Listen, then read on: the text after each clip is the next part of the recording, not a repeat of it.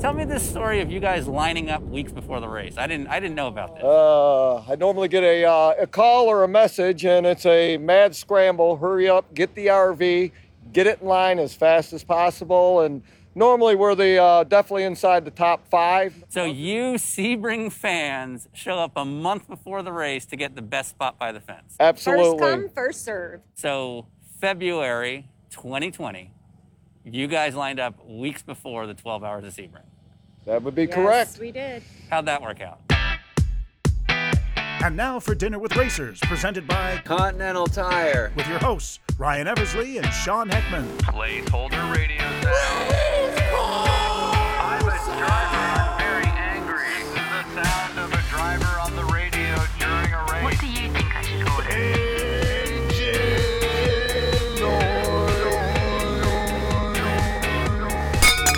And welcome to Dinner with Racers 2020 edition. Oof. 2020 edition. Oof. Big oof. I am uh, I'm Sean Heckman, and I am with a very socially responsible Ryan Eversley. How are you, Ryan? I'm, I'm doing great, Sean, and it's so great to be sitting right next to you, six feet apart. Exactly six feet at a minimum away from each other. We might actually be 3,000 miles away from each other. Who? Right. Who knows? Who knows? And, and you know the the reality of it is is that normally you have to sit next to me like all all year, you know, doing stuff. And this year we were able to condense this trip into about six weeks where we drove 15,000 miles. But then you've had to see my face on editing every day, so you're probably still ready to punch me. Hey, you know who I want to punch more than you? Is my own face. Ladies and gentlemen, if you want to hate your weight gain, try editing a show where you eat all day. Yeah. Yep. But enough about us. So, uh, for those of you who uh, haven't been paying attention to the news at all this year, there was there were some changes. Uh, and uh, of course, we weren't able to do a whole lot in the spring. Uh, hopefully, some of you participated in our Thursday Night Blunder series. Uh, but there was a very, very narrow window of time towards the end of May where it was looking like we might be able to get out and do some traveling in June. However, there was also Ryan's racing schedule coming up uh, in July. So, what dumb decision did we make, Ryan? Why don't we just fit this all in as quick as possible in that small bit of time we have left before racing resumes? So, we took a six week, 15,000 mile journey all around the country. Uh, we did actually do it very responsibly to learn about the pandemic. And when Sean says we drove around the country, he literally means we went from Atlanta to Chicago, back to Atlanta, stops along the way, all the way to Oregon, to Montana, to Road America, and then back to Atlanta. We literally drove around the country. But that was how we thought the only way we could really see what all the racetracks and people in motorsports that we talked to were going through during this pandemic. Now, having said all of that, guess what this was all for? Not only is it, of course, a series of podcasts, but uh, Ryan, this is also available in uh, what they call the visual medium. I think you mean Prime Video, courtesy of Amazon. Sure. Okay, so you can watch season one of Dinner with Racers on Prime Video, and now you can watch season two. If you go on Amazon Prime right now, there are in fact new episodes uh, to debut our season two, and there's going to be more episodes to come. But for now, you can check out uh, this big road trip we took to understand the pandemic. And here's the thing some people might hear about this and go, oh, God, not another COVID thing, uh, because that's kind of what we thought when we started it. But we had a very specific question in mind. When I explained this episode to people that were asking what we were doing, I said teams come and go, drivers retire, but without racetracks, we can't race. What are these racetracks going to do during COVID 19? So we could just have done, you know, a bunch of Skype calls, but that's not how we do. So we physically took ourselves to a whole bunch of different racetracks across the country to get a handle on how this works. Just like our podcast, we didn't want to just focus on one type of racing and one type of racetrack. We wanted to see road courses, we wanted to see ovals, we wanted to see big tracks, we wanted to see family-owned tracks. And uh, I don't know what you think, Brian, but I, I thought we got a pretty good little cross section. I now know more governors' names of different states than I ever thought I would. So before you roll roll your eyes and think, oh God, not another COVID thing. Just take a listen, kind of understand what we were trying to do, which is just get an understanding of how racetracks are dealing with it, some of their thoughts and opinions. As always, we try to kind of keep our own stuff out of it, and uh, we figured you'd enjoy just kind of getting this variety. Of course, we couldn't have gotten to any of these locations without a trusty, reliable, and safe. What kind of car, Sean? Uh, well, that would be your trusty 2020 edition of the Acura MDX A Spec. And after this long trip, I because we put 15,000 miles on it in a very short period of time, I uh, I literally went and got my oil changed at a Valvoline Instant Oil Change Huh, that is interesting. because they're our new partner, and you need to buy Valvoline. That's marketing. Of course, none of Dinner with Racers exists without our biggest, most favorite, awesomest tire company ever, and that would be Continental Tire. good enough. Mm, I don't think it is, though. Cat Continental Tire. Cross Contact LX Tire.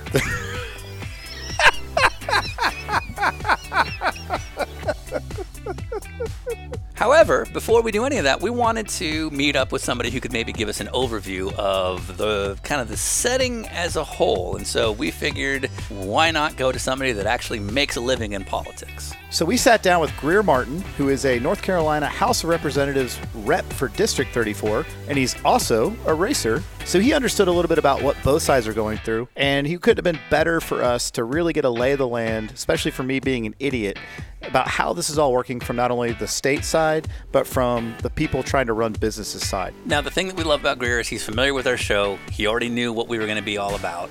But between being a racer, but also living in North Carolina, which is, in terms of political landscape, very mixed. Therefore, uh, he's got a pretty good cross section of the different agendas and thoughts that are out there.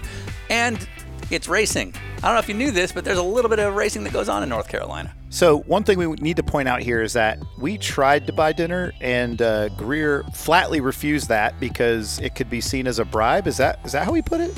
Were we bribing Grier Martin with food? Sort of. There's a little bit of a condition for uh, people that work in government and of his nature that uh, accepting paid lunches and dinners is against the rules.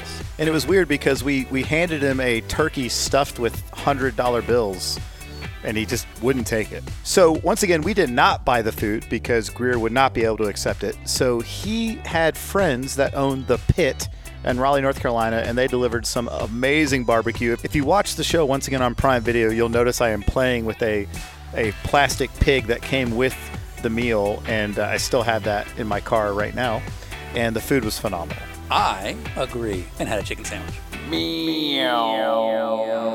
All right, we're gonna start in five, four, three, two. So, you're a state congressman? Yeah, member, uh, state representative. Okay. So, what would I, Mr. Representative? Um, God, what, uh, Representative Martin, Mr. Martin, um, we politicians at the lower level get uh, unnecessarily uptight about our titles sometimes. oh, okay, yeah, it's, sure. And it's So um, it's like C-list celebrities in Los Angeles. very, very Yeah, much yeah, so. yeah, Yeah, right, I'm, right, I'm, right. A, I'm a C-list politician, and I think the higher the higher you get up the food chain, the less you care about title. Right. The more actual influence and power you have, the less you care about what people call you. And when you don't have much influence, it gets more important. To You you better be a sir now. right, okay, right, so are we right. okay to look you in the eye? or- Yeah. Uh, you have to ask permission. Okay, yeah, it's sort of the Right, sorry, Diana, sorry. Diana Ross rules. Yeah. So we ask Eloise. so you have to get her permission before anyone's allowed to gaze into my eyes. So the reason we wanted to sit down with you is that you're a fan of our show, so you kind of already understand what we're what we are and what we're all about. and but yet I still agreed to. yeah, which that's on you. Yeah, Like, um, this is uh, day two. Yeah. Of our road trip, and as you know, Ryan and I are about to drive all the way around the country, visiting big racetracks, little racetracks, road courses, ovals, all kinds of communities. And one of the reasons we thought you'd be a very suitable person to kind of help us get an understanding of what we think we're about to see is that North Carolina is very well divided, not just between yeah, a lot of liberal voters and conservative voters, but also between rural areas, uh, very industrial areas. Uh, you've got places like Charlotte or Mooresville that are that are kind of big cities and Raleigh. Um, so uh, I feel like North Carolina is a pretty good little microcosm of some of the different kind of cultural conflicts that this pandemic is kind of bringing out. It, it is. Um, and the pandemic has certainly highlighted a lot of the good in the diversity of North Carolina, and it's also revealed um, some underlying fractures that I, I think a lot of us wanted to believe we had fixed. Um, I think you know the evidence was not there that we'd cured income inequality, racial inequality in North Carolina, but North Carolina has been a state that's always believed in its ability to pull itself up by its bootstraps from its uh, poor past and invest in education, invest in infrastructure, and you get a thing like Research Triangle Park and great universities, and, and think that we're we're making progress where maybe some other southern states are not. And, and like I said, the evidence wasn't there to to declare victory on that, but it, it makes a lot of us feel good if we can say that we we're victorious. And the um, pandemic has been a reminder that we've got such a long way to go, a long, long way to go. The good news is that North Carolina does have the tools to progress. We know how to progress. We're, we're at a moderate rate. We've never been a, uh, California or, or, Massachusetts at all, but we've always been um, moving ahead more than Alabama, South Carolina, Georgia. Sorry, Ryan. What'd you point at me for? and and so we've got the tools, we've got the ability to do it, but the pandemic has reminded us that it's a long, long journey, um, and that's. Uh, that's painful for those of us who've uh, taken pride in the progress our state has made to see just truly how far we have to go. Right. And if we were to go meet with other state representatives, do you think that'd be the basic? It would be interesting to say, and it would depend on where on the ideological spectrum mm-hmm. they are, and uh, urban versus rural at all. If you talk to some of my Democratic colleagues from rural areas, um, you know they could they would want to take you on a drive through their district and show you the mills that have closed down. Um, the uh, schools that are in, in disrepair, um, the downtowns that are, are all closed up, um, the hospital, and the big problem we're having is hospitals in rural areas are closing now also. Um, and they, they would paint a, a, very different picture than the one I paint of great universities and Research Triangle Park with high tech jobs. Um, and I think their sense would be they might not have as much faith as I do in North Carolina's ability to progress. Uh, folks maybe further on, on the right on the political spectrum might even blanch a little bit at the term progress. Um, sounds a little bit too much like progressive. Their idea of progress, um, you know, is, is more along the lines of uh, keeping a very business-friendly environment through lower taxes, and they would be, while they're um, they are less disturbed perhaps by income inequality than um, than I might be, and so they would they might tell you that uh, the income inequality that that we see and that, that the pandemic is exacerbating um, is maybe more just a, a, natural byproduct of a of a free market. Um, and not that that leaves them cold-hearted and unwilling to do anything to help. We passed at the, in North Carolina. We passed a, several bits of bipartisan legislation that uh, invested a lot of resources in helping North Carolina, helping people of North Carolina through the pandemic. Um, but so they're, they're, absolutely not without sympathy, but um, they would, I think, tell you that they would prefer to rely on the, the market and the, the course of things to, to help move North Carolina forward. Treat us like children for a second. Yeah. So let, us let's, let's go to elementary school here. Um, Stop playing with your food. uh, specific to our racetrack trip, you know, if, if we're going to go visit racetracks around the country, and we want to see just what a road course in California has to deal with versus the same thing in Wisconsin versus a short track in Indiana. And in my opinion, those are kind of little microcosms of that business versus government versus where that line is drawn kind of relationship. And so we felt like you might be able to help us get an, get an understanding of that. So forgetting North Carolina for a second, um, knowing two guys like us were going around the country to all kinds of states and all kinds of types of venues in different locations – and we're dumb. And and being idiots. Yeah. Uh, what would what would you hope that we were going to learn from with a trip like this? What what in an economic downturn? What is you know what's the role of government in supporting uh, various industries? Um, you know whether whether it's um, manufacturing or you know, the film industry in North Carolina. Um, or the, the motorsports industry. Um, what is the role of the state in helping support those industries when the economy has tanked? and specifically tanked when a lot of that is at a I don't know if arbitrary is the right word, but when there's a lot of questions as to where is the role of government in something like a health crisis. Yeah, certainly, Right. certainly. There, uh, I I think it's safe to say that um, from our founding as a country, we've always had a healthy debate on how much government should be involved in in helping out the market and helping out individuals. Um, just finished up the um, uh, biography of George Washington, and it made me feel a little bit better because we have been debating this. But certainly, I think the divide between Americans on the appropriate role of government uh, is sharper now. Um, certainly, uh, under the Obama administration, with uh, delving into increased government role in healthcare, um, I think that certainly uh, cause folks to move to their respective side of, of that debate. Um, I, I've seen, though, both at the state level and in, in Congress, certainly a willingness across the aisle that this really is a, a time when government needs to step in. Now, at the federal level, you're seeing, I think, that consensus now break down after they've gone through the first few waves of legislation. Um, so, you know, uh, uh, you know, an industry, you know, if you're in a state that has um, the motorsports industry is mostly just you know small tracks and then the the businesses that sort of feed off, off of that. You know, it's one thing. So if you're in a state like that, um, I think a question would be: Is the motorsports industry even on the radar screen Right. of the state government, of the folks that work in economic development for the state? Is it something that they sort of view as a center of excellence, uh, an area that they want to develop? In North Carolina, obviously, it's it's tremendous, and so we we know it at the state level, and that plays out in legislation that we've passed that gives NASCAR teams a break on um, uh, jet fuel for them to travel around, um, and that's something that there was uh, that was a fascinating issue because uh, you had Democrats and Republicans supporting it. Um, and then you had Democrat, you had far left Democrats and far right Republicans opposing it on philosophical grounds, and they kind of uh, meet. Um, so uh, I would ask folks, what's the presence of the motorsports industry uh, before the, your policymakers? How aware of it are they? Yeah. There, there's, I think there's a lot of factors that go in into a government's decision on um, how to decide when you can go back to racing, when you can go back to having crowds in racing. There, I think there's other factors too. I mean, the, the virus certainly affects different areas at different times in different ways. But but from a philosophically different from just uh, the appropriate role of, of government in citizens' lives.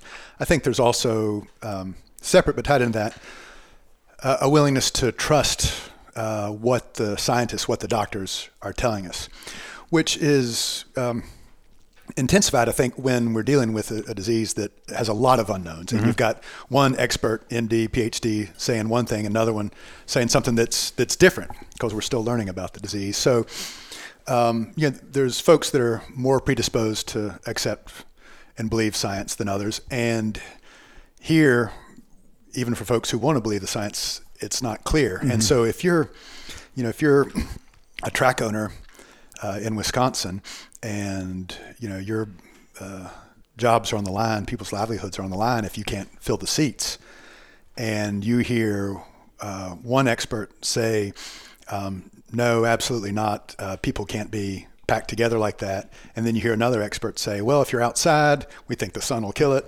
That sort of thing. That tells you, if you're paying attention, that it, there's uncertainty, and I think your thought is going to be, well, if there's uncertainty, let's err on the side of what will keep people employed. Um, but at the same time, uh, I think it's an equally valid approach to say that, well, it's uncertain, so what's going to be safest to keep people alive? Yeah, right. And so I, I would think that the you know, the difference between Wisconsin and California, for example, certainly a lot of it's attributable to California just accepting a greater role of government in people's lives and in helping people, In Wisconsin um, being more more resistant to that. Um, and, and California, you know, generally is you know there's a lot of lot of science going on there, a whole lot of research, and so folks in California certainly are uh, probably a little more willing to. Uh, accept they, they understand that science is not always uh, going to give you a clear answer immediately Right. Is, I mean, have I even talked at all about generally what you're hoping to? Yeah, yeah. Oh, okay. Yeah, Yeah, yeah. Understand this. We're going to talk for an hour long, a couple hours. And it's going to be two minutes. And then you're like, that was it. Yeah, no, like, no, like, no. that's gonna happen. I'll promise you right now. But you'll also be like, I didn't know I was that articulate. Like I said, like that's how it always works out. So um, I don't even watch myself on TV anymore. I, wa- I watch this just because I watch the either. right, yeah. If you want to, uh, if you want to feel terrible about yourself, try going on a road trip where you eat and then edit yourself, and just have to stare at yourself frame by frame. And you It's see- not. You see the deterioration of your body as you. And it didn't start out strong to begin with. You know what I mean? So, um, it's not a good thing. So Ace Speedway is a, uh small track nearby. We went there after we heard that they put on an event that had thousands of people show up, and it didn't look like any social distancing was taking place, and it didn't look like anybody was wearing any sort of mask or PPE. And we've heard drivers have gotten sick from being there. And when it went big, they basically said no media can come. And then the governor, Roy Cooper, he said, uh, if you're going to have an event, it can only have 25 people because of social distancing and all those things. And it's become like a big hoopla. So, what do you see being the most likely scenario for a solution between the governor and like a small track Right. like Ace? Right. So um, I think the good news in North Carolina is that uh, Governor Cooper, I think, understands the balance. His approach has been absolutely science driven. Um, and so, just an example on, on the macro level, you know, NASCAR, when North Carolina was trying to figure out when they could go back to racing at Charlotte, uh, the governor and his team sat down with NASCAR and worked out uh, something that would that would work. You know, NASCAR came forward with a, I don't know, several dozen page proposal on the protocol, safety protocols they were going to use. And uh, you know, I think Governor Cooper understands that you can't expect a local speedway to have the team of lawyers and experts that NASCAR does. But the, the takeaway from that is is that the governor is, is very willing to work with an industry and learn from an industry, learn from a business. Hey, what are your particular needs? You know, we've we've got racetracks here, we've got factories here, we've got businesses across the state, and each one has a different layout of their workplace, different needs, um, you know, different interactions with customers. And Governor Cooper's been willing to work with when when those industries have come to him and say, "Hey, this is how we're different from the the generic rules," Yeah. and they've been able to hash out uh, a compromise. Um, did that with restaurants. Um, initially, you know, restaurants were were closed. Then they were able to do delivery, um, and the restaurant industry worked with with Governor Cooper's team, and they got some rules that really made sense, protected folks, but allowed not not enough business to occur, but at least allowed. Uh, some to occur to tide the restaurants over, and so what I hope will happen, for example, with tracks like like uh, Ace, is that the the track management can sit down with Governor Cooper's team and say, hey, here's you know here's what our facility looks like, here's what our bottom line looks like, here's kind of what we need to do to make an event even worthwhile. Yeah. Here's how many butts and seats we need to make this event profitable, and Governor Cooper can have his um, healthcare, uh, his medical experts say, okay, got that, and here's what we need to keep um, keep everyone who attends from uh, being at risk of spreading the pandemic. And whether that's okay, every three seats you can have someone, or whatever. Um, and that has advantage. Of, you know, I think it's important for uh, uh, my guess right now. If you could have gotten an interview with the management Yeah. of a speedway, they tell you they feel like they're not being heard. Okay.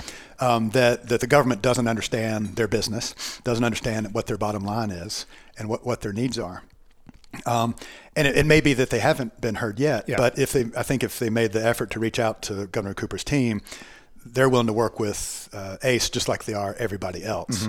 Um, and it's unfortunate that because of the diversity of business in North Carolina, that you know we can't go to each individual business or even each industry and say what your needs are, but. The, the state government's been very willing to work with those that, that Yeah. approach them, and that's not ideal for, for ACE at all because they, they run a speedway. They don't have a lobbyist to right. navigate state Right. government Yeah. at all, and we can't expect them to.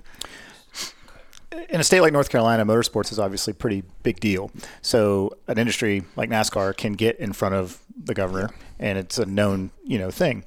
When we cross the border into Virginia, maybe to go to VIR, motorsports is nowhere near as big of a deal. It's probably going to be a lot harder for a track like VIR or some of the small tracks up there to get in front of their Right. you know people that need to make those decisions. And what you kind of just mentioned about uh, what you just kind of mentioned about a speedway not being heard there's a hundred, there's hundreds of small tracks in, in Charlotte. And I'm sure they're all kind of having the same same thing. So to me, it doesn't sound like it's. To me, it almost sounds like it's a priority thing. because if I'm looking at it from taking my racing background out of it mm-hmm. and I'm looking at the big picture of things that need to be solved right now, especially in business, maybe small tracks aren't the first thing that comes to mind when there are like grocery stores that are still family mm-hmm. owned and restaurants that are family owned that are helping a community literally every day, whereas a racetrack might not be so prioritative. Yeah, yeah. Certainly the, the businesses that touch people every day. I mean, we've got all all got to go to the grocery store. Right. Uh, we only go to the track every month or every weekend. Maybe. in some folks' cases. Yeah. And it, this may tie in a little bit with the urban rural shifts that North Carolina and other states Mm-hmm. are undergoing. North Carolina's racing tradition, you know, as you know, probably all in America, started moonshining. It was a rural tradition. Yeah. North Carolina's a little bit different, and I'm definitely um, getting a little off topic. But North Carolina's different in that we've got Charlotte, our biggest city, you know, is a center of NASCAR, and we've got the speedway there. Yeah. So you know, I was born and raised in Charlotte. Growing up there, you know, NASCAR was something that transcended urban, rural, um, all income levels. Yeah. Um, in a, in a way that maybe the smaller tracks don't as much. Um, so, yeah, it's it's we, we do have a North Carolina Motorsports Industry Association, North Carolina Motorsports Association, that represents the industry, state government, that sort of thing. But their focus in North Carolina, and, and I think Virginia's got a comparable organization. But in North Carolina, it's certainly uh, NASCAR is the 800 pound gorilla in that, and they're you know, it's not that they're not looking out for the short tracks, but they, they suck all the all the attention. Um, so really, the only way you know in, in politics we're confronted with different industries, different businesses um, who have interests in, in state government because what we do affects affects their business. Right. And for you know, th- there's models where you've got you know the, the big companies like NASCAR, you know Walmart, whatever. Yeah. You know, they can, they can they don't need an association necessarily. Sure. They can come and take care of themselves. But where we've got uh, industries, you know, where it's mom and pop grocery stores, um, you know, they uh, have had success where they've been able to band together Right. And talk about their interests, come to some agreement, pool some of their resources um, to try to get their voice heard in the General Assembly. Um, again, I feel like I'm, I'm, I'm rambling a little bit. So again, You're fine. You're fine. yeah, feel free to uh, steer me to That's our problem later. create more headaches for y'all in the editing room. We could just have you say no. No, next No. comment or next question. well, as a politician, it depends. That's a great question. Let me answer it by asking you this question. yeah, exactly. What does it mean to you?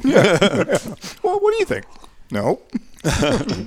to Ryan's point, a, a place like Ace doesn't have lobbyists, like you've said. They're not necessarily a uh, may not get the first phone call in the way that NASCAR would. But at the same time, as I understand it, um, you guys moved into a next the next phase a couple weeks ago, where there was a little bit more allowance of people to get together, and our job is not to necessarily make political opinions or statements, but one could argue that they maybe took advantage of that a little bit by having this massive event that went far beyond what they were supposed to be allowed to do. That doesn't help your case, in my opinion, ever. Uh, I don't know if you agree with that. But No, I think you're right. The it seems to me that most states, and North Carolina certainly, has been try has attempted to take um, a light-handed approach as much as possible. what do you mean by that? Yeah, um, recognizing that that people are worried about their health, they're worried about their jobs already. That it's not the time, if there is ever a time, for the, the, the government to come down heavy-handed and say, um, you can only have uh, 25 people, and we're going to send, we're going to encourage law Right. enforcement to go out and other words, actively enforce that. Here's the guidelines, but we're not going to be putting people in jail right, necessarily. right, right, You know, one, you know, that that costs money Right. um, to pay the police and to put folks in jail, Right. and two, it's um, it's not what Americans need right now. We're hurting, um, and uh, we need the government there supporting us and keeping us safe. And so, Governor Cooper's approach, and uh, most other states, I think, are doing this also, is to set the rules and say these are the rules, and you're expected to go by these rules to keep your fellow citizens safe. Um, be an adult about it. Um, uh, we're giving you responsibility to police yourselves. Um, live up to that responsibility. There's trust, and that you know, government should be able to trust its citizens. And I think, for the most part, we, we can. You know, Ace Speedway doing what they did, holding that event with people packed in, based on what I saw in the pictures. Um, uh, they didn't live up to their their responsibility. You know, and you, know, it, you would hate to have a government see enough of those incidents to where, gosh, we've got to we've got to send police in to every time we hear there's going to be an event. We've got to uh, have police there counting bodies and out there with a tape measure. That, that's not what anybody wants to happen. So the way we've worked it in North Carolina is the government is, is um, as it should, is giving North Carolinians responsibility. Um, and for the most part, they've they've lived up to it. You'll, you'll always be able to find exceptions, and Ace Speedway is an exception. Folks crowding the beach has been a little bit of exception too, but that doesn't um, negate the fact that overall we've lived up to the responsibility. And I think, uh, the, and where where businesses have felt that um, they're getting the short end of the stick, or that um, they could use a little more responsibility. Um, the state government's been willing to listen to them and talk to them and try to come up with an arrangement that, that works. in New York State right now, you have obviously Manhattan, which is the biggest city ever, and then you have a track like Watkins Glen, New York, which is upstate quite a bit and a lot farther away from the big numbers that we're seeing from people that are infected or, Right. or dealing with COVID. And so some of the comments I've read on the internet are based around why are we being held to the same standards as this big city where people live closer and we have, you know, a big event we put on every year up here or several big events we put on up here. And now we have to kind of be at their at their guidelines Right. when it's not really fair if you look at the amount of people infected plus you know the distance that's apart from where people live where they shop and all that sort of thing. So how does a like in, in this case i know we're speaking we're asking about you know roy cooper or governor cooper how do you as a governor in this case roy cooper's position dictate something like a speedway versus charlotte right proper right. yeah and that issue has definitely come up in, in north carolina where the more rural uh, more sparsely populated counties have said why do we have to obey by the same rules that raleigh and, and charlotte are and um, there is certainly an argument that uh, a more tailored approach um, makes sense. Um, at the same time, you have to account for the fact, you know, we don't have, um, we don't shut off the borders at county lines. The virus doesn't stop at the county lines. And in a city like Charlotte, you know, Mecklenburg County, people are commuting in from several counties out, you know, from Anson County, two counties over, um, to work in Charlotte. And so what happens in Charlotte is going to end up in, in Anson County. And the biggest concern is okay, Charlotte, Raleigh, we've got lots of hospitals. We've got a lot of hospital space. So overall, North Carolina, we have not exceeded uh, our uh, intensive care uh, capacity yet. Um, most of that capacity is in the urban areas. So yeah, it's the, it's not as likely to spread as much in more sparsely populated areas, but it's going to get there. And when it does, again, going back to rural hospitals closing in North Carolina, they don't have the medical, the hospital capacity to take care of the smaller number of cases that they're going to have. So the impact of something like this pandemic on the rural areas uh, has the potential to actually be more devastating than it is in urban areas. Um, so we've um, just because it's you know, what happens is it starts in the major metropolitan areas and then can work its way out, and we're already unfortunately at this time starting to see that in North Carolina. So it seems to me that if it's in these smaller areas, the problem would be that. And I'm just going to say what you said back. I went to school with a bunch of those guys. kind, of, kind of what I do for a living. hey, All right, I've, I've taught you to do that. Can you teach me how to race? yeah, all right. I'll trade out. That'd be great. So, kind of want to go back to school a little bit. Um, the way I see it, specific to the pandemic, um, especially with something like a racetrack, you kind of have three tiers of government. You have things at a federal level, a state level, and a county level. Yep. Um, we'll use Ace Speedway as an example. Break down to me the role of the federal government, the state government, and the county in the last two weeks. From so basically, we we moved into it. We North Carolina moved into a new phase where you were allowed to have slightly larger groups or, or things of that nature, um, leading to what we had at Ace Speedway. So, if you don't mind, just kind of take me through like. Does the federal government have any role in that Right. at all? And then the state, and then what is the county's job within that? Gotcha. All right, go, go back to school. Um, I'm just a bill. Yeah, that's kind of what I'm looking for. Like, imagine this is a children's book for Okay. like I don't know how many. ra- Should we sit on the floor? That's right. Circle time. Circle Let's time. do this. So um, uh, America is you know, distinct from um, a lot of other countries in the world is has a strong federal system, meaning that the federal government is um, relatively weak uh, with regard to the state governments. Uh, we do have, you know, again over the centuries, the federal government's become gain more influence with regard to states, but still under our Constitution from 200 plus years ago, the states have significant power. Um, we're very close to being autonomous. So at the state level, in my job, I deal with every issue that the federal government does, with the exception of foreign policy and, and defense. In another country, the local governments or the, the equivalent of state governments, there would be a more clear division. The federal government handles this issue, the state handles these issue, these issues. But in our system, it tends There's a lot of crossover. yeah. Yeah, and we're intermeshed with each other. Yeah. Um, it, disasters, pandemics, emergency management is an even more interesting area. But the government, the federal government's role there generally is to uh, support the states, and then the states' role actually is, tends to do more to support local governments. So we, we have hurricanes in North Carolina quite a bit. Um, so in a hurricane, the federal government, FEMA, um, uh, is more a coordinator and a provider of resources. Generally, it'd be the um, state government um, working with FEMA to get those resources into the state, but then it's actually even at the county, tends to be at the county level where the rubber meets the road because you, tend to have more of uh, your first responders at the county level. The state doesn't have a ton, the federal government doesn't doesn't have too many. They're all mostly uh, county level assets. Okay. You know, the state does have Highway Patrol, State Bureau of Investigation, National Guard, that sort of thing. But the state's job even then is to support. The pandemic's different than a hurricane, but it still follows that principle. And that the federal government um, main role, we would have thought the federal government's main role was to provide from the stockpiles of protective equipment that apparently they didn't have. Um, Way to be apolitical.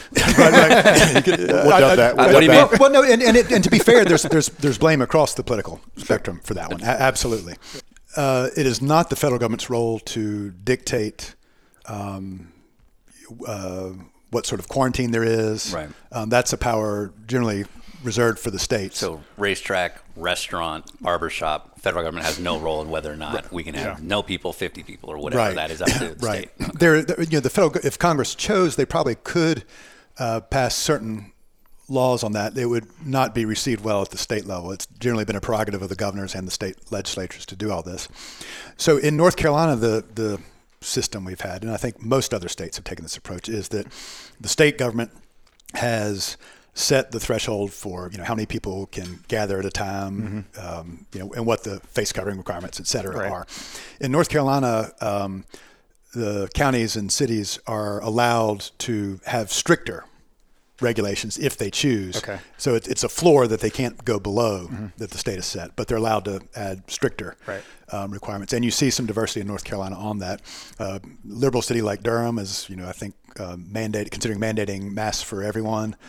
Um, and going much stricter, whereas a lot of a lot of counties have just left it at So North Carolina can have a no mask policy, or we'll use an easy number, like a let's say a 50 person capacity in any venue. yeah. Um, and no county can say, well, no, we're only going to allow 25. Yeah. but Right. any county can then say, well, we're going to have 75 Yeah, or whatever. exactly. Okay. So we learned math. So we learned math. Okay. So okay. So now, so now that we understand. One, one other, and this is getting Yeah. in the weeds, but No, no. That's, please. Um, We'll decide that. that's right. You can edit it right out. All right, producer Grier. Yeah, I mean, the, I mean this. This is not even all that interesting to me. Stop right there. that's right. That's right. End of episode. Yeah. In in some states, the, the system That's how the episode ends. Yeah, well, that's right. It's all boring, guys. of Sean and Ryan falling asleep and snoring. What you don't know is that you're talking, but we're cartoons over here. Just listening like children. Mo- mooning me. yeah. um, the relationship between the state and municipalities differs throughout the states. Also, North Carolina, the state has all the power. The municipalities are essentially a creation of the state. They're not allowed to do anything that we haven't granted them power to do. Other states are different.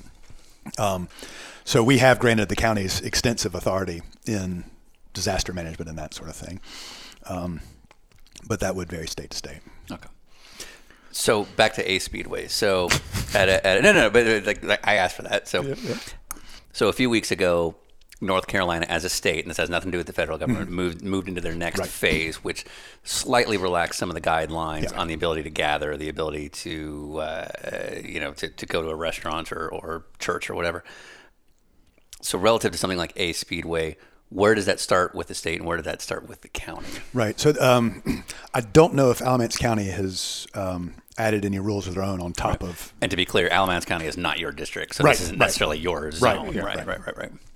Um, I don't know if they have any have put any additional requirements on. Uh, My guess would be that they haven't, but but I don't know that. So yeah, it, it was a state established rule. It was it was a rule that the governor, uh, through his powers, uh, set.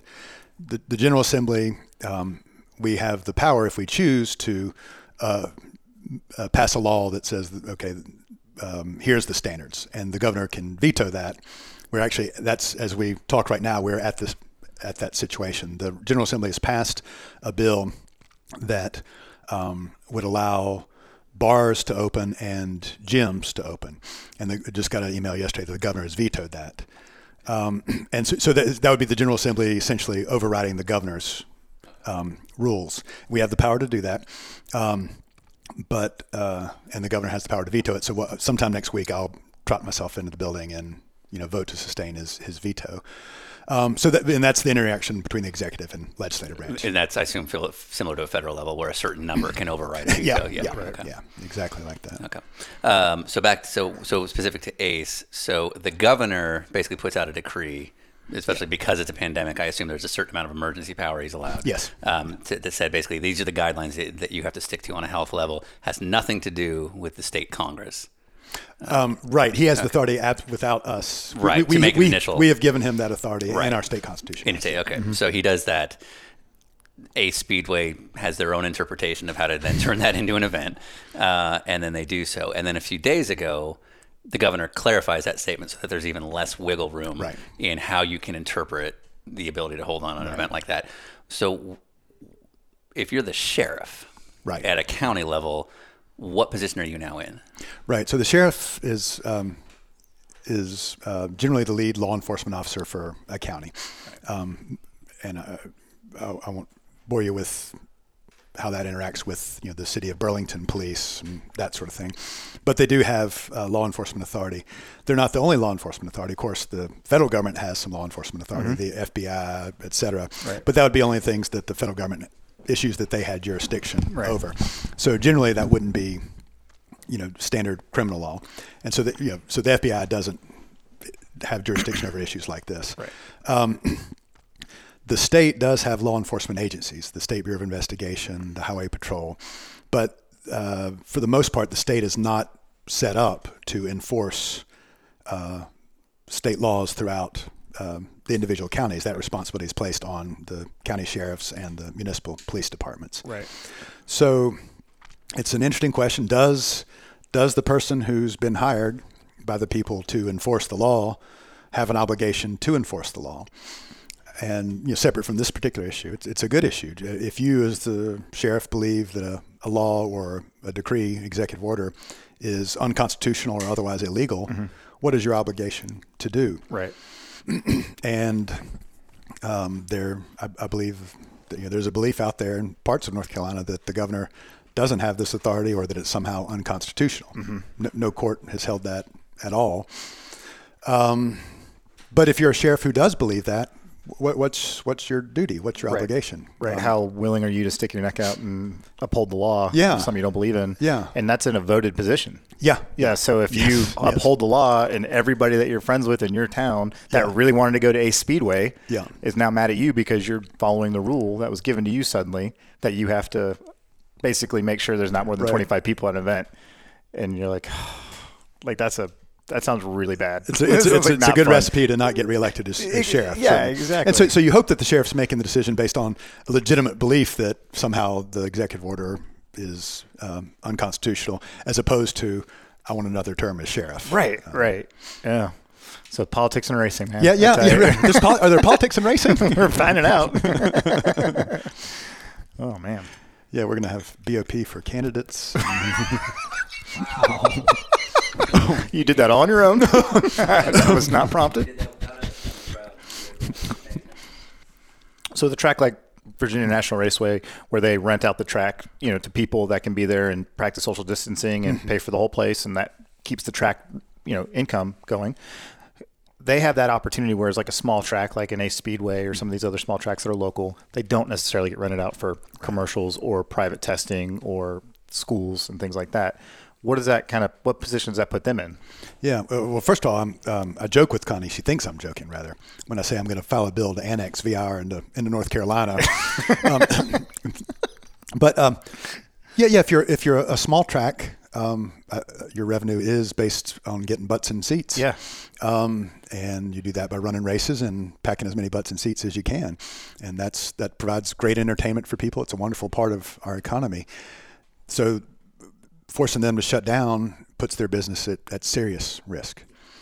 In that regard, they're not uh, different from so many other industries uh, across the country. Obviously, restaurants, um, anything that involves significant interaction with with uh, the public, um, has been devastated. The hospitality industry, of course, has. Um, and so, the same principles that apply uh, to making decisions that affect those industries apply to the small track industry. I think they're, I mean, they're going to have their particular um, distinctions. You know, from obviously a track is not a restaurant, um, but the principle is the same. I mean, it, they're going to be potentially they're at risk of being being wiped out. Yeah. And one thing I would, one thing that comes to mind for me is that when we're talking about small businesses, they, if, whether it's in the realm of a restaurant or a family owned grocery store, especially in the northern states, a lot of racetracks have off seasons where they don't operate mm-hmm. and there is no income really at all. and restaurants don't necessarily have that problem. Right. So if we're coming into an off season, which in this case, the pandemic roughly got really going for shutting down everything around February, March, As they're opening, as the tracks are opening up, yeah. normally when you would start making some money, season openers are generally the biggest attended events because everyone's can't wait to get out and go do something. And now, so not only did they have an off season, which is probably hard on most small businesses that, or, which is probably hard on most small racetracks, they didn't really get to open up and start making money by bringing in tickets. So I could see the urgency from a place Absolutely. being very, very high right now compared to like maybe if this was like six months into the season and then they had to shut down. Yeah, I guess that does make sense. Um, at the time where they're starved for income because of the off season, Right. um, it's it is um, it is absolutely at, at the core of every decision that state government is, is making now, and um, there is no clear answer because it is the intersection of uh, economics and uh, medical science, um, and that's not going to produce clear answers as to what the proper course of action. And then, of course, it depends on one's values. How much any political decision is going to be uh, there's going to be winners and losers uh, regardless. There's going to be, you're accepting in any decision a certain amount of risk. And so there's a lot, of, uh, in the end, one's answer to the question on how much you have to shut down an industry is going to depend on your, how, how much risk you're willing to accept. Um, so in the end, I'm, I'm one that believes that if speedways like Ace continue to fill the stands right now at a time when uh, hospitalizations, COVID related hospitalizations in North Carolina are now on the increase. If they continue to pack folks into the stands, while it's going to put uh, money in their, much needed money in their coffers right now to pay their employees to put food on their table, in the end, though, it's going to do two things. One, it's going to put uh, their customers at risk. If enough people die, your business is not going to be good. And and if if in North Carolina, if this trend in hospitalizations increases and uh, positive tests increases, um, North Carolinians aren't going to want to go to the racetrack. We're going to realize that's that's we're going to put our health at risk, and so they're just going to end up at the same place or worse than they would have been. I'm not saying at all that uh, yeah they need they're going to survive. I'm uh, really worried that many many businesses in North Carolina are not.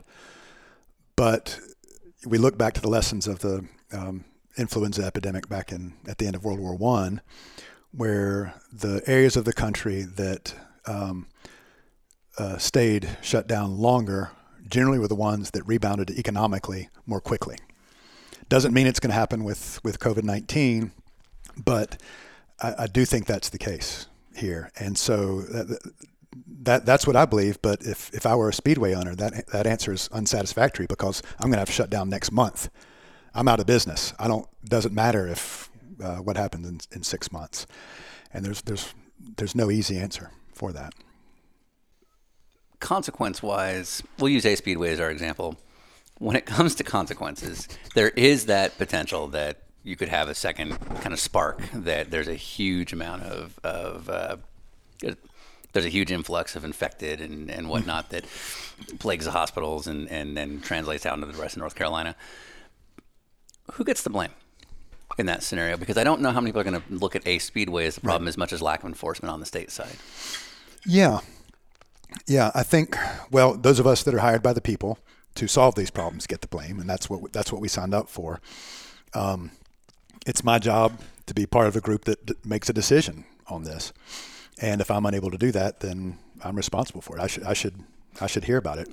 So, as a representative in a district, same state, but a district that's it's 90 miles away, do you actually get any blame? Is it all going to be Governor Roy Cooper?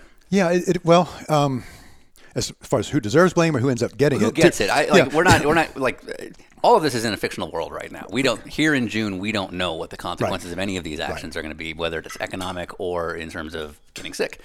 Uh, all we can do is speculate and wonder what are some of the consequences, and of course, headed into an election year, where does all this lead? yeah. So, at a, you work at a state level.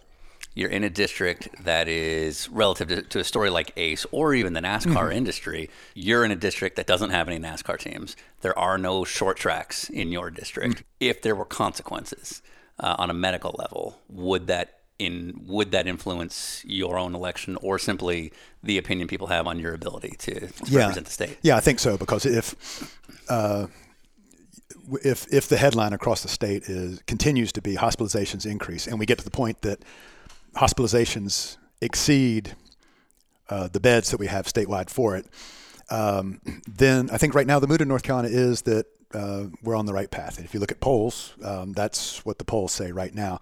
But if the headlines start changing, um, then that is going to change.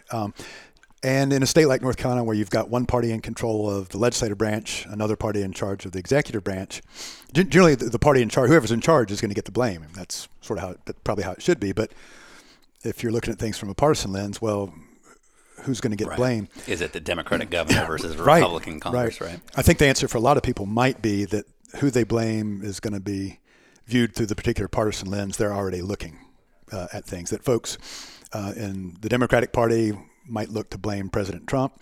That folks in uh, or or the legislature, folks uh, in the Republican Party will look to blame Governor Cooper. And, and who knows what the actual truth of it will be? And I wonder if we're almost too partisan to sort it out. But you know, What do you mean? yeah, but um, Today? in America, What right? does, what does Twitter think? Yeah, but, but and this goes back to you know our federal system where there's not there's less central authority in America. If you know if you know, dictatorships are pretty efficient. It's never what we want in America. The system we've got devolves power down to the states, but it can result in um, it's a le- it can be a less efficient decision making process if you've got the federal government that wants to do one thing, the state government that wants to do another thing, or the executive branch that wants to do one thing and the legislative branch that wants to do another. Um, you know, we we don't want the most efficient government in America because that's a, a dictatorship. We've set up safeguards, the checks and balances that we have um, to safeguard a democracy can promote some inefficiency and s- some trouble determining exactly where the buck stops. we keep hearing about this potential here in June of a second surge. If we do hit a point where hospitalizations start to exceed capacity, what is the likelihood of stronger statewide regulations coming down? And conversely, with that, how accepting do you think a public would be? We'll use a speedway as an example. If all of a sudden that area starts getting hit really hard, do you think people will be more sympathetic to the government saying no, you can't? If they were to stay open under all yeah, conditions, yeah. Two things. One, there has to be uh, trust in the government that they're making decisions in our interest, and and two, you have the people have to feel like they're heard. And as, as I said, I I think the a speedway management probably doesn't feel like their voice is heard right now. So why should they trust Right. a, a government um, that they think is non-responsive to them?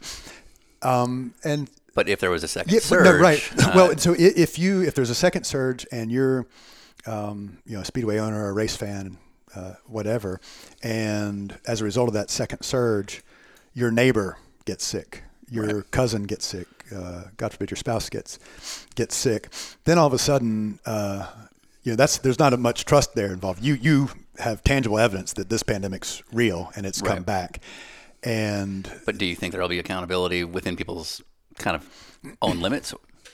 what do you mean? So if I'm a speedway, okay, let, let's let's uh, let's these are these are a lot of scenarios that when we start editing in October, Be like, well, we know we're Yeah, not yeah, using yeah, that because right. everything was fine. Or was totally wrong. Or thank. God he asked those second surge questions. Did they ask about the third surge? Fuck. Like, you know, we, we won't know till October. Or, of course, of course, it's it's 2020. So yeah, what do you the alien invasion? Bill, oh, yeah, well, it's Bill Gates did all of this, obviously. you know, Did y'all did y'all see um? What was it Mike Myers movie? Uh, so I married an axe murderer. oh, Yeah, of course, yeah, yeah. of The, the Pentaverate, the Queen, did the not see- the Pope, the Rothschilds, and the Colonel. Did not see that coming. I'm so happy we're here. It's just it's the best conspiracy theory ever. Um, and then he put, put something in his chicken that made you makes you crave it fortnightly. Um, all Sorry- right, well, sorry. No, no, that's fantastic.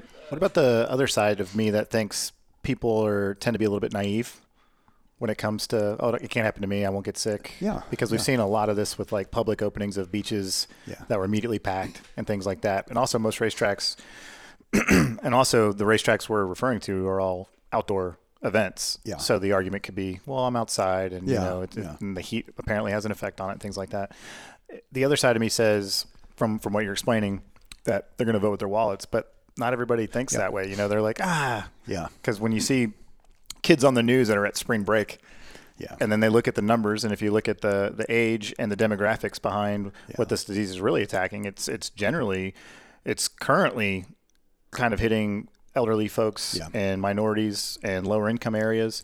And I'd say the predominant race fan at a short track is going to be middle-aged white people Yeah. you know which are kind of the least affected so I could see them saying well based on the numbers yeah. I'm not going to be targeted by this disease, Right, you right. know. So I can see two sides of that where, you know, you might have that thought that, well, I'm I'm okay cuz Yeah, I, the, the dynamic that I don't think is going on in America is it can't affect me. It's going to kill someone else, so I don't care. Right. I don't. I don't think Americans generally think like that. What I do think is going on. I've never seen anybody. No one I know is affected by this. So can it really be that bad? Okay.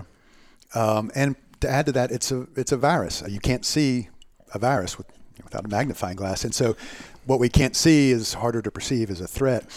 9/11, we saw the video of the airliners uh, hitting the World Trade Center, hitting hitting the Pentagon. Very compelling visual, which made us all uh, afraid of a, a terrorist attack, and we were more accepting of some uh, significant changes in, in policy as a result of what we perceived the threat to be several, what, 3,000 ish people died on 9 11. A terrible tragedy. Now we've had over 100,000. But it's as it's over not in one instance. It's over Yeah. a time period, and it's from a virus we can't see. So um, that is certainly a, a mindset that's out there. Um, even if you're being told by people you trust that it's that it's serious, take it serious. Nothing else is telling you that. You don't have the visual. You Yeah. don't have the people you know Yeah. being af- affected by it.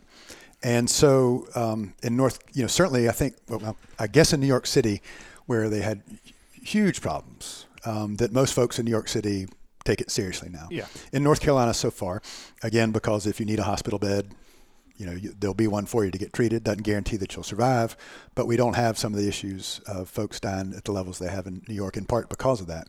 If a second wave changes that, and we do have, you know, uh, refrigerator trucks lining up at the morgues because of uh, the capacity of the morgue has been exceeded, and we start to get the visuals that will really bring it home to folks that this this is serious, then the public's going to be um, much more reluctant to crowd crowd the stands. We're race fans. We're passionate. We all want to go to the races, but they're going to understand the real threat to their health and those that they care about uh, health from packing it in like that. Now more than ever, news is being questioned on whether it's fake news Yeah. or if it comes from a credible source. I know personally when I've been checking updates every day to kind of get my information, I immediately look to see what the site is, and if I don't recognize it, I kind of just even if it's good news, it's like, well, I can't trust that, you know. Um, is there a concern from the government side that now more than ever it's hard to say no no this is real we're telling you this is real there's science Mm-hmm. based behind it don't go out don't you know believe us when we're telling you this is for your own good and then adding in that well i'm invisible because i i don't know anybody that's got it Yeah. you know is that a, is that a concern with most things now it, it- yeah, with with anything, you know, we're in in government. We're hired by the people to make tough decisions. In order to be to be able to make tough decisions, we have to have the trust of the people, and again, they have to feel like their input matters.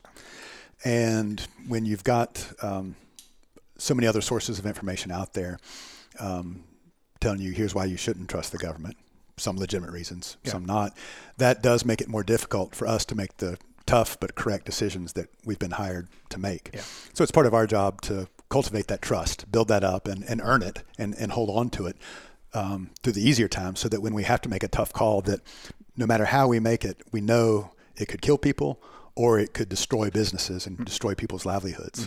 Um, we need to make the right decision, and we need to have people trust us that we're making the right decision, um, so that they'll go along with it in a way that'll be the best for best for our state.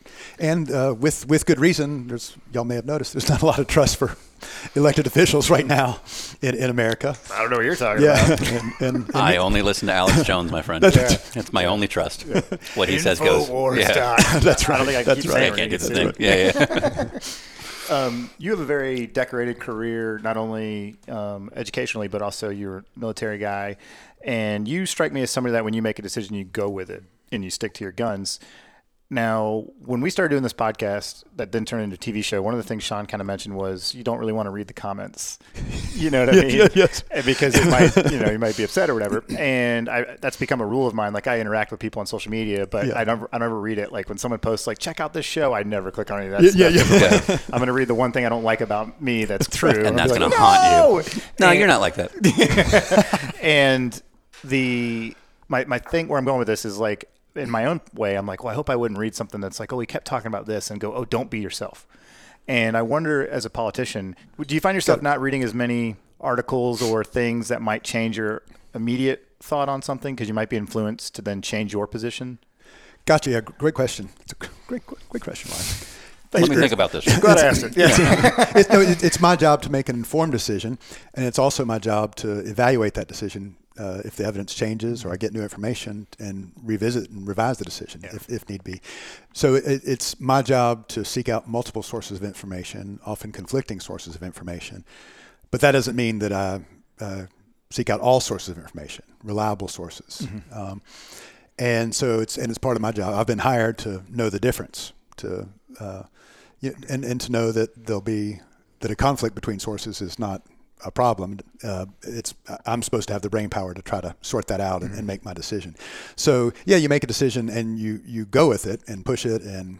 Uh, give it the resources it needs to hopefully bring the benefit that you hope the decision provided, but um, got to be got to be willing to admit that you were wrong or that conditions have changed. You were right, but conditions have changed, and now you need to go back on your decision. Yeah. Um, but uh, as far as reliable sources, the, the comment section on a newspaper article about me is not not a reliable source. just to, just well, because we, let me, I got my notes right here. What they said was, yeah. it's just a, just a way to destroy one's fragile ego. What? No, no, di- no, No different from your job. yeah. Sean, what's he talking about? No idea. I am a Not in bastion y'all's business. Not in self-security. I don't know why they don't do. TV. God. so the and this goes ways beyond racetracks, but we're here in in June. There, we're right in the nexus of that battle between lives versus livelihoods. Right. And with altering science every week and different media reports and whatnot, it's so hard to make that call as to where that balance is. Again, you, you can't sit here and say, well, here's the right decision or the wrong decision. What, as it relates to something like a racetrack, which is sort of a microcosm of that small business scenario, is there a process you feel like you have to go through to make that choice? Yeah, yeah. Um, there's a variety of sources of information for elected officials. Um, what newspapers, the media, TV news, and so forth. Um, another source, and in my mind, the best source is my constituents, the 85,000 people that have hired me to, to work for them.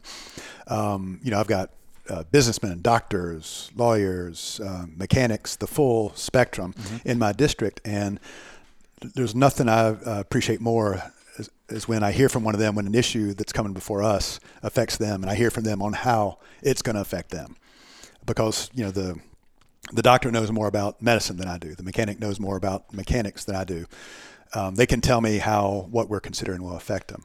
So the news, um, constituents, but then lobbyists. And we, we talked earlier, uh, you know, Charlotte Motor Speedway, NASCAR can hire a lobbyist, but but Ace Speedway can't afford to hire a lobbyist. And to many folks, lobbyist is a, is a bad word, and certainly like with politicians, there's lobbyists that give the profession a, bad name. But at the same time, there is value in having someone who understands an industry, a sector of the economy, and understands politics, and that can come explain their position on the issue to me. My job is to not, though, accept, is to recognize that a lobbyist is being paid to advocate for their side. Their job is not they need to provide me with, I need to trust that they can provide me with accurate information, but they're there advocating on behalf of, of a client. So it's not, my job is to not accept what a lobbyist tells me is gospel truth. It's to listen to it, understand it, consider it, and then if there's a lobbyist on the other side or constituents on the other side, whatever, uh, with a differing point of view, to make sure that I'm fully informed on both points of view or all three or four points of view and uh, understand enough to try to come to a decision on my part. So there is no rule book, no specific set methodology that said you must weigh this science fact against this jobs report. Yeah. It is up to the individual elected official to say this is what I feel based on the information I've chosen to gather. Yeah, when when it comes time for me to push the green button or the red button Yeah. on a vote, mm-hmm, I, you know, if I wanted to flip a coin and let that determine the outcome, there's nothing illegal about that. Hopefully, I would get voted out of office if I did that. but there's there's a, a good one of the best philosophical discussions that I've had with some of my colleagues is should we vote when we as an elected representative vote should our vote be based on what we think is right or should it be based on what our constituents think is right what they're telling us and some folks who I respect a lot are hardcore. Uh, always do what you think is vote how what you think is right. And I, I tend to fall mostly in that camp. But at the same time, you know, we are hired by the people to represent their viewpoint. So it's a little bit of a spectrum. I'm sitting here thinking, okay, I'm going into political philosophy, and I've, I've got to compete against the poster episode. Where, where, where, where- and, and, uh, Yep. that that just made the Yeah, episode. yeah, that's, our, that's, our, that's our that's our end of the like credits and then this. Thanks funny. for watching. I was just thinking like the, how the editing be like. So what's your process? And then we just use. Well, I flip a coin. Well, just Animated adventures of Grier Martin. They're not all posters. words, words to live by. Words to live by. Not all. They can't all be posters. Uh-huh. That's the title of this episode. Do you see any overall policy change for the motorsports world after the pandemic is gone and people are remembering the tough times they went through not being able to open doors or sell tickets and things like that? Do you see anything that would change for, not that we expect another pandemic just to pop up, but things of this nature where the economy takes a hit? I think it, a lot of it will depend on what form the motorsports industry takes, right? I mean, certainly um, we've seen that uh, virtual race iRacing is is viable um, up to a point. Um, uh, Thursday Night Blunder and so forth. Best series out I think that was the only one they, that was there, right? Yeah. Yeah, and and um, that it's viable maybe uh, uh, to a point to have races at a place like Charlotte Motor Speedway where the TV rights, et cetera, are paying the bills as opposed to just the butts and seats. That that's uh, maybe a viable path for, for racing to take. And so how how government might work to um, deal with any future pandemic or uh, economic downturn, et cetera, you know, will, will depend on how the pandemic has shaped uh, the folks that are actually running the, the racing business. Sure. One of the questions that comes to mind for me is racing doesn't need to happen, doesn't need to exist in pretty much any form anymore. It's fun, people like it, but if it ended tomorrow, the world would keep turning. How much of a priority does racetrack ownership have in the general world of, let's, in your case, North Carolina, in terms of getting in front of politicians to really say, "Hey, we need help"? Because to me, and I am a racer, I don't think that the li- the I don't think that the priority should be very high when it's like, well, no, we got to make sure hospitals are staffed and restaurants are you know staffed and foods are you know ordered and farms are producing and all that stuff. Yeah, and in the hierarchy of needs, Yeah. racing is below um, healthcare, food, shelter. Um, but on, on two levels, it's it's on one level it's, it's desirable because it it's entertainment, and in good times and bad, the people need entertainment, need diversions. But um, at the same time, just like any other sector of our economy, it, it, it in particularly North Carolina, it's a huge provider of jobs. I mean, North Carolina probably 25,000 jobs in the motorsports industry. So it doesn't matter that you're uh, entertaining us or you're producing a, a good that's for sale or or whatever it is. You're making a huge contribution to our economy, and it's one that uh, we need we, as a state government, need to nurture and ensure is is still viable as much as possible. Um, you know, if you if people would pay you to uh, hire people to make paper airplanes and go fly them, that makes it an important segment of the economy, even though you're not curing cancer uh, and so forth. One of the reasons that North Carolina has the good economy that we have is the motorsports industry, and so um, while it's while the entertainment you provide is not that high on the hierarchy of needs, the food that it puts on the table of the mechanic, of the driver, of the PR guy uh, is that's way up on their hierarchy of needs. I mean, the, your your home uh, that's paid for out of the motorsports industry Yeah. is absolutely important. And so It's you know, all, it's all TV money. that's it. yeah, we It graduated is. from podcast money. Put up to TV money. Yeah. Nothing like that politics money. We literally just checked our phones while we took a break, and uh, we couldn't get into a speedway yesterday. They're not terribly thrilled with media. Last night was called off due to rain. Um, they're running a, uh, the the race they were supposed to last night right now as we speak, um, and when the three of us were discussing it. Uh, it's basically on the sheriff to enforce the decree that the governor gave. However, the sheriff's position is elected uh, for that specific neighborhood. And uh, it sounds like the sheriff, based on what we're seeing on Facebook, is allowing this event to happen under the guise that this is a some sort of organized Peaceful. peaceful protest, I guess. Um, we're trying to not be political in this approach, but what what do you make of something like this? So, the, um, in, in my job, I'm elected also, and my job is to pass laws, um, obey the Constitution, um, and reflect the will of my constituents. That's in my job description. I think the job description of a sheriff is to in, enforce the laws. Not necess- in, in, involved in enforcing laws is a certain level of interpretation, but you have to obey the laws. And in this case, the the law is, is pretty clear on how many people you can have at a, at a time for an event like this. Uh, just because you call something a protest doesn't mean it's a, a, protest, and particularly if people are paying to buy admission tickets to get into the event, and when you get in the event, there's cars going around the track. It, it's tough to see any sort of legitimate interpretation of the law uh, that allows you to say that it is a protest. Now, if the sheriff uh, believes that, uh, legitimately believes that it, it violates the Constitution to um, restrict people from gathering for races, then he should say so and then not enforce that law and accept the consequences. You know, the problem with having uh, an elected uh, position as, your chief law enforcement officer in a county is that inevitably there's going to be the temptation to respond to political will as opposed to what the law says. My job again is a little bit different in that it's expected that I uh, reflect the, the public's will. The sheriff's job is to interpret the law, and the law here is is designed to protect the people that have elected him from from getting sick and uh, getting their families sick. The virus doesn't care whether it's a protest or whether it's a race. Um, the virus doesn't care if it's a protest, a race, or church. Um, you know, I'm, I'm watching races uh, on TV now, virtual races. I'm gonna tomorrow. I'm gonna get up and go to virtual church, sitting in my jammies, probably in, in my bed. Uh, look forward to when I can get back to church in person, get back to races in person, and you know, uh, protesting in, in person too. Um, so I, I, I, I, I just uh, the, the sheriff's job is to enforce the law and to keep his people safe, and uh, I hope that's what the sheriff has in mind, even if he's mistaken in doing it. We've set on this trip uh, because we just wanted to know what every racetrack in every community was dealing with Yeah. and get an understanding of how it might be different from California versus Wisconsin versus North, North Carolina. Big track, little track. You name Yeah. it. Um, it's not our place to say whether racing uh, has a significant role in this country or not. That's that's up to the millions of people that live here.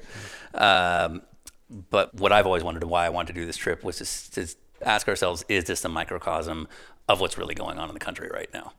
And uh, it almost feels like we have a balance between people who believe in livelihood versus lives, rural community versus urban community, uh, and all those factors in between. When you think about what this pandemic has done to tracks around the country, is there any larger focus you hope this would bring out?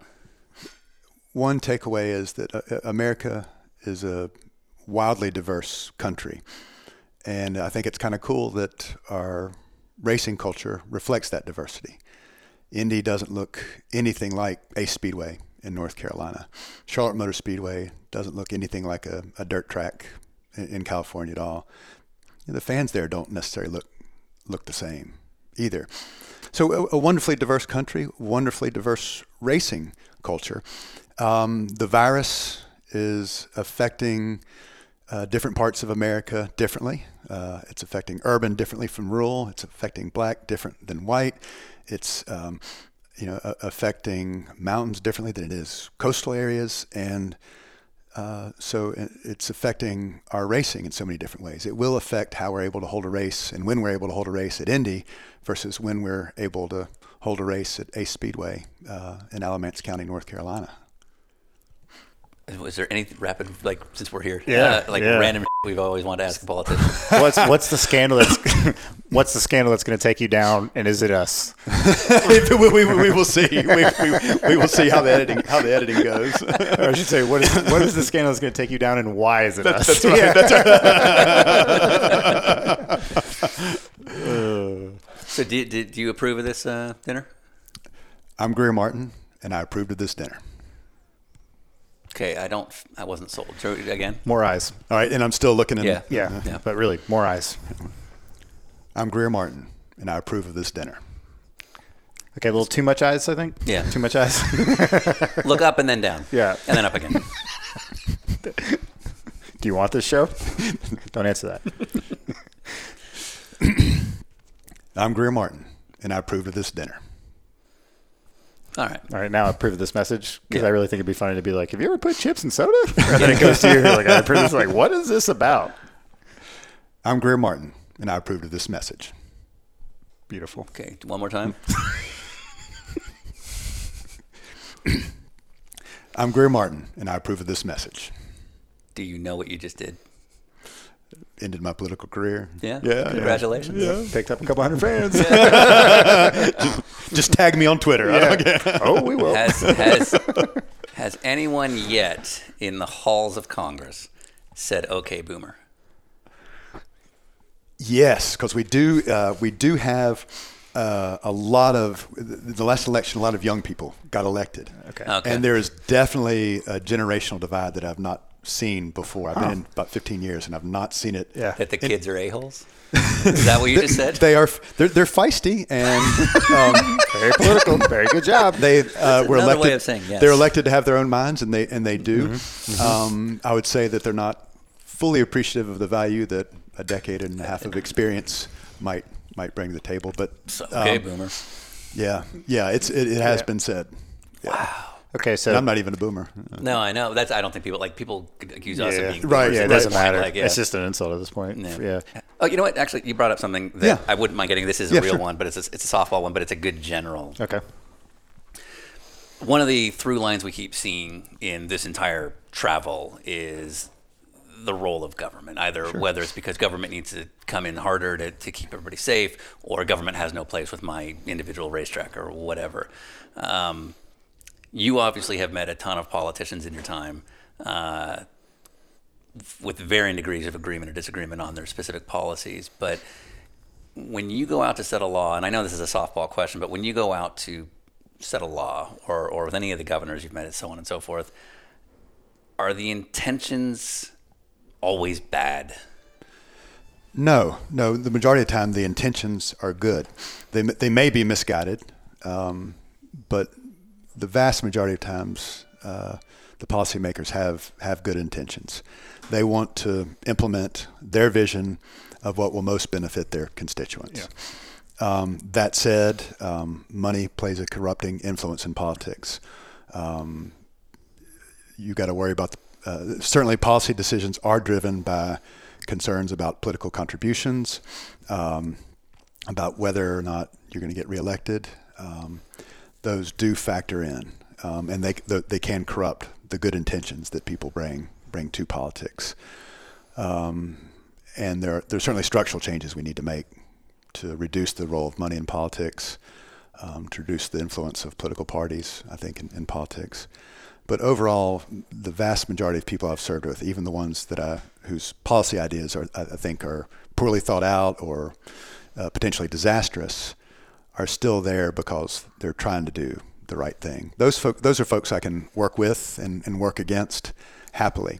Um, it's the ones that are there for the wrong reasons. The few, the very few that are there for the wrong reasons that that um, that are not so make the job not so pleasant. I mean, you know, any any race team you've been on, any company you've worked with, you want to feel proud of being a part of it. Any army unit I've been a part of, I want to be proud of. Um, and the General Assembly, the same way. I want to be proud to be a member of the House of Representatives, and I'm not ashamed that there are people there who disagree with me, um, as long as they're there uh, to do to do good, their vision of good. Um, the people that I'm ashamed to serve with are the ones that are there just to, for the power, or for the ego, uh, or to stay in office. Do you have to wear a suit every day? So yeah, Yeah. no, well, no, no, not a suit. We're required to have a coat and tie Oh. on, and the level of attire is not good. I, that's how I actually feel about lawyers, and I'm dead serious about this. Every time I've gone to like a courthouse, like you always see TV vision of the lawyer is Mm-hmm. Yeah, the million right. dollar suit, and he's Right. put together, and then you go to like a public courthouse, and like, how did that guy pass the bar? Right, You know what I mean? right. Like, I just don't understand any of Right, this. right, but- right. Yes, yeah, yeah. It's uh, yeah. Court, courtroom lawyers necessarily are not the best. Yeah. best dressed folks. It's all the uh, transactional lawyers, I think. Okay. So let's get started. Yeah, all right. Um, We're going to hit record. Yeah. And everything we just said. that was just a warm up. That was the warm up. Yeah. All right. That's all- that's all Uh, right. well, I would say Continental's got the check, but apparently that's illegal. no, no, no. So- uh, it's just probably not. Uh, probably not. But Not the best. Okay, the ethical so- analysis would be too complicated. okay. So Well, we just had dinner, and that's all you had- need to know. we That's what we had. Yeah. Continental got us here. Yeah. Which is in no way affiliated with Grier Martin or Continental's got the gas bill. Cut to I'm Grier Martin. and I answer this message.